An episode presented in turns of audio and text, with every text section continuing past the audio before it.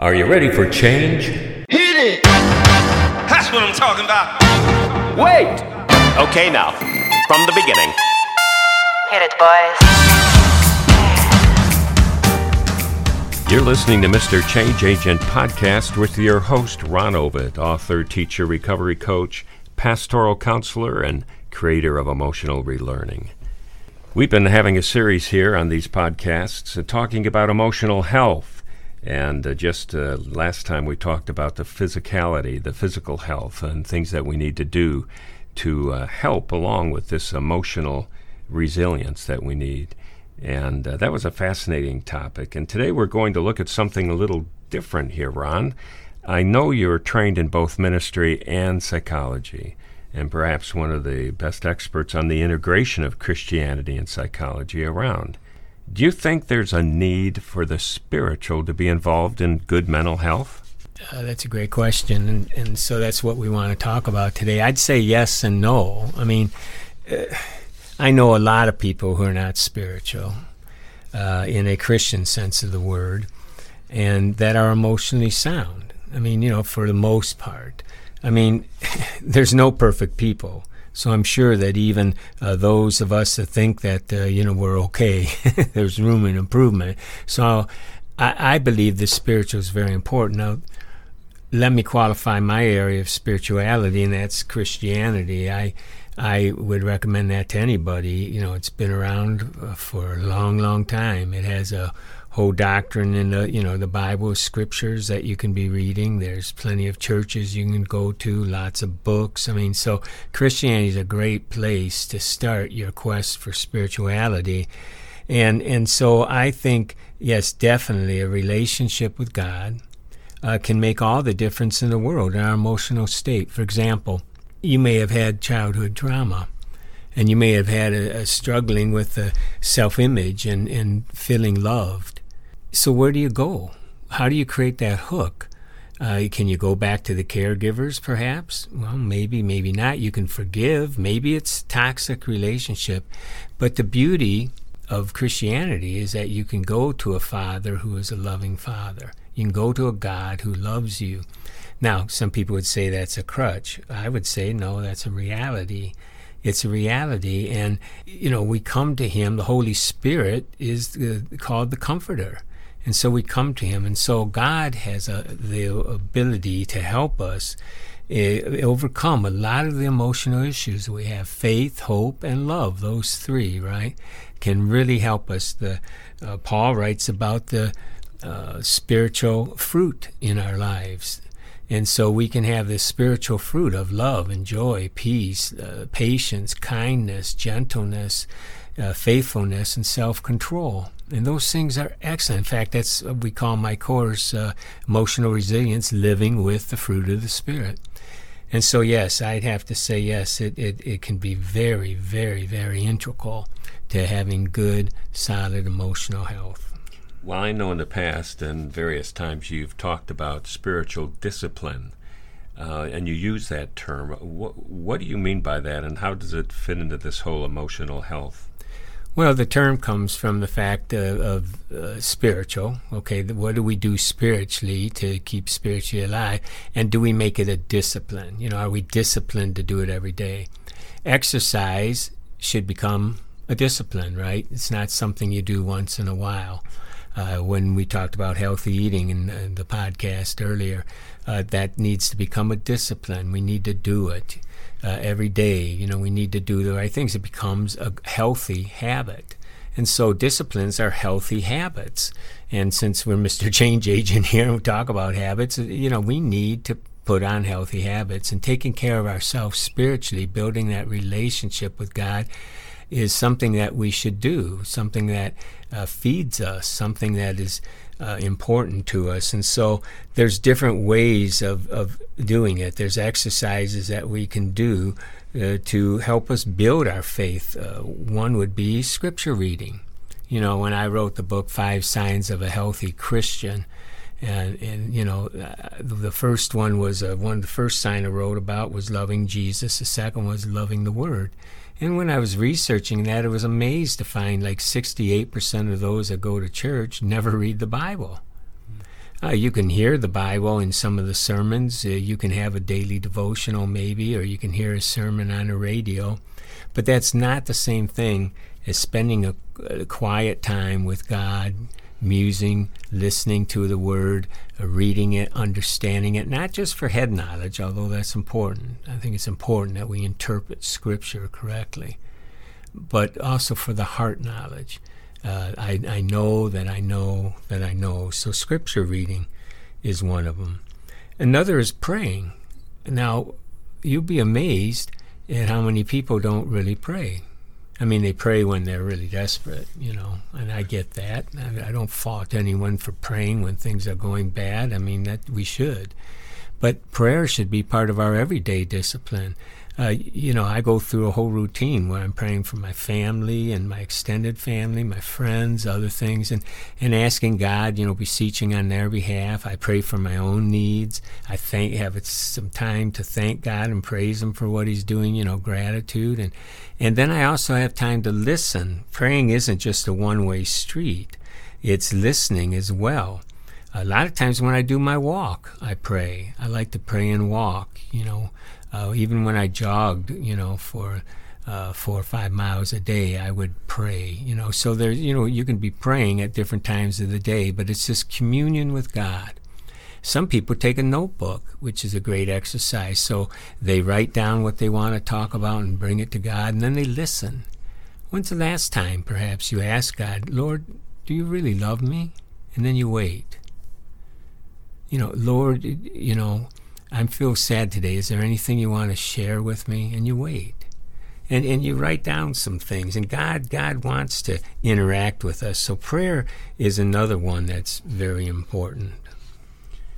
Well, we talk about discipline, and, and I like that, Ron. Uh, Paul talks about it when he addresses the uh, uniform of the Roman soldier, the armor of God, as we say. And the interesting thing is when he talks about that in Ephesians, the tenses there, it's basically saying, look, soldier, pick it up, put on the uniform, and keep it on. Hmm. And there's a discipline involved. And if you read those, I, you know, I imagine sometimes I think of him sitting in prison there, you mm-hmm. know, and outside the garrison. He's in a garrison, you know, and and all these guys are out there. The clanging of these wooden sticks. They used uh, swords, wooden swords, to drill, and they drilled every day. It's like he probably went, "Don't you know that tortoise movement by now. You know, it's like mm-hmm. every day they're practicing. And that's why they won so many battles. They were disciplined beyond mm-hmm. belief. And it, it, it's not surprising that the Holy Spirit said, Paul, look, you've got time on your hands. Let's write about this. And, mm-hmm. and just wrote about the discipline that we need. And the thing is, it's every day. You put it on, you keep sure. it on. It's a lifestyle. it, it is. But, you know, there's something else too, Ron. Uh, it's an interesting topic. What it certainly exists in the New Testament. What about the demonic? Well, well, that's a good one. I think we got everyone's attention now. So, uh, well, you know, here again, even non-spiritual uh, people wonder about demonic, right? I mean, horror movies are, you know, all the rage, and magic and all kinds of things are all the rage. And so there is that curiosity there's part of us that want uh, for spirituality and want to are interested in both the force of good and evil. It's a theme throughout literature and movies and that. Uh, the demonic is real. I mean, you know, uh, there is a good and evil, and, and the evil is personified in, in Satan and the devil, and, and he has uh, legions of, of uh, demons that help him. And, and it's easy to focus on that. You know, it's easy to become frightened even of that. And I know, uh, being the person that I was, you know, I had a lot of anxiety and that, that uh, I had a lot of fear over that. And I'll never forget, I was running Youth for Christ in Lima, Ohio, and uh, this one woman uh, came and she said, Oh, you've got to listen to these tapes. Can we do it at our Bible study? It's all about, you know, overcoming the demonic and all this stuff. So I said, Okay. So uh, what I didn't know is it was a two part series. Uh, the first part was this horrific testimony how this guy just got beat up one side down there, all these horror stories. I mean, it was it was just graphic and, and scared you know scared you to death. Well, then it ended. Well, there was part two, apparently, where victory came, but I never seen the woman again. so there, I had to pick up the pieces for the next meeting. She never came back. And I'll tell you what, it, you know, all of a sudden you're focused on a fear. And I'll never forget uh, when I first heard of Neil Anderson, Dr. Neil Anderson and he wrote this, uh, you know, the Bondage Breaker and and other books. And so I picked up these books and started reading it, and it was phenomenal. There was so much hope here, and he has this simple little book. I think it's like five dollars on Amazon, called "Steps to Freedom in Christ." I'll repeat that again: "Steps to Freedom in Christ," and it's by Neil Anderson. And I recommend that to anyone. In there are prayers that you can do. And here's what Neil Anderson says in a nutshell the demonic in that, when we come against the demonic, it's a truth encounter. Satan is a deceiver, he is a liar. And the things that we believe about ourselves that are lies, the things, you know, he uses those things. And so we come to uh, the spiritual battle, not to shout them out or have a shouting match, you know, or hey, strength this and, you know, Jesus can beat you up kind of thing. Instead, it's a truth encounter. Here's what the Word of God says. I choose to believe that. I choose to refuse to believe the lies. Mm-hmm. And, and you, you'll see that the majority of the time, when we're fearing it, they're lies that we're believing. And so, my recommendation for anyone that's more interested in that is pick up Neil Anderson's book, The Bondage Breaker or Steps to Freedom in Christ, the little prayer booklet, and uh, you'll be blessed. And remember, it's a truth encounter.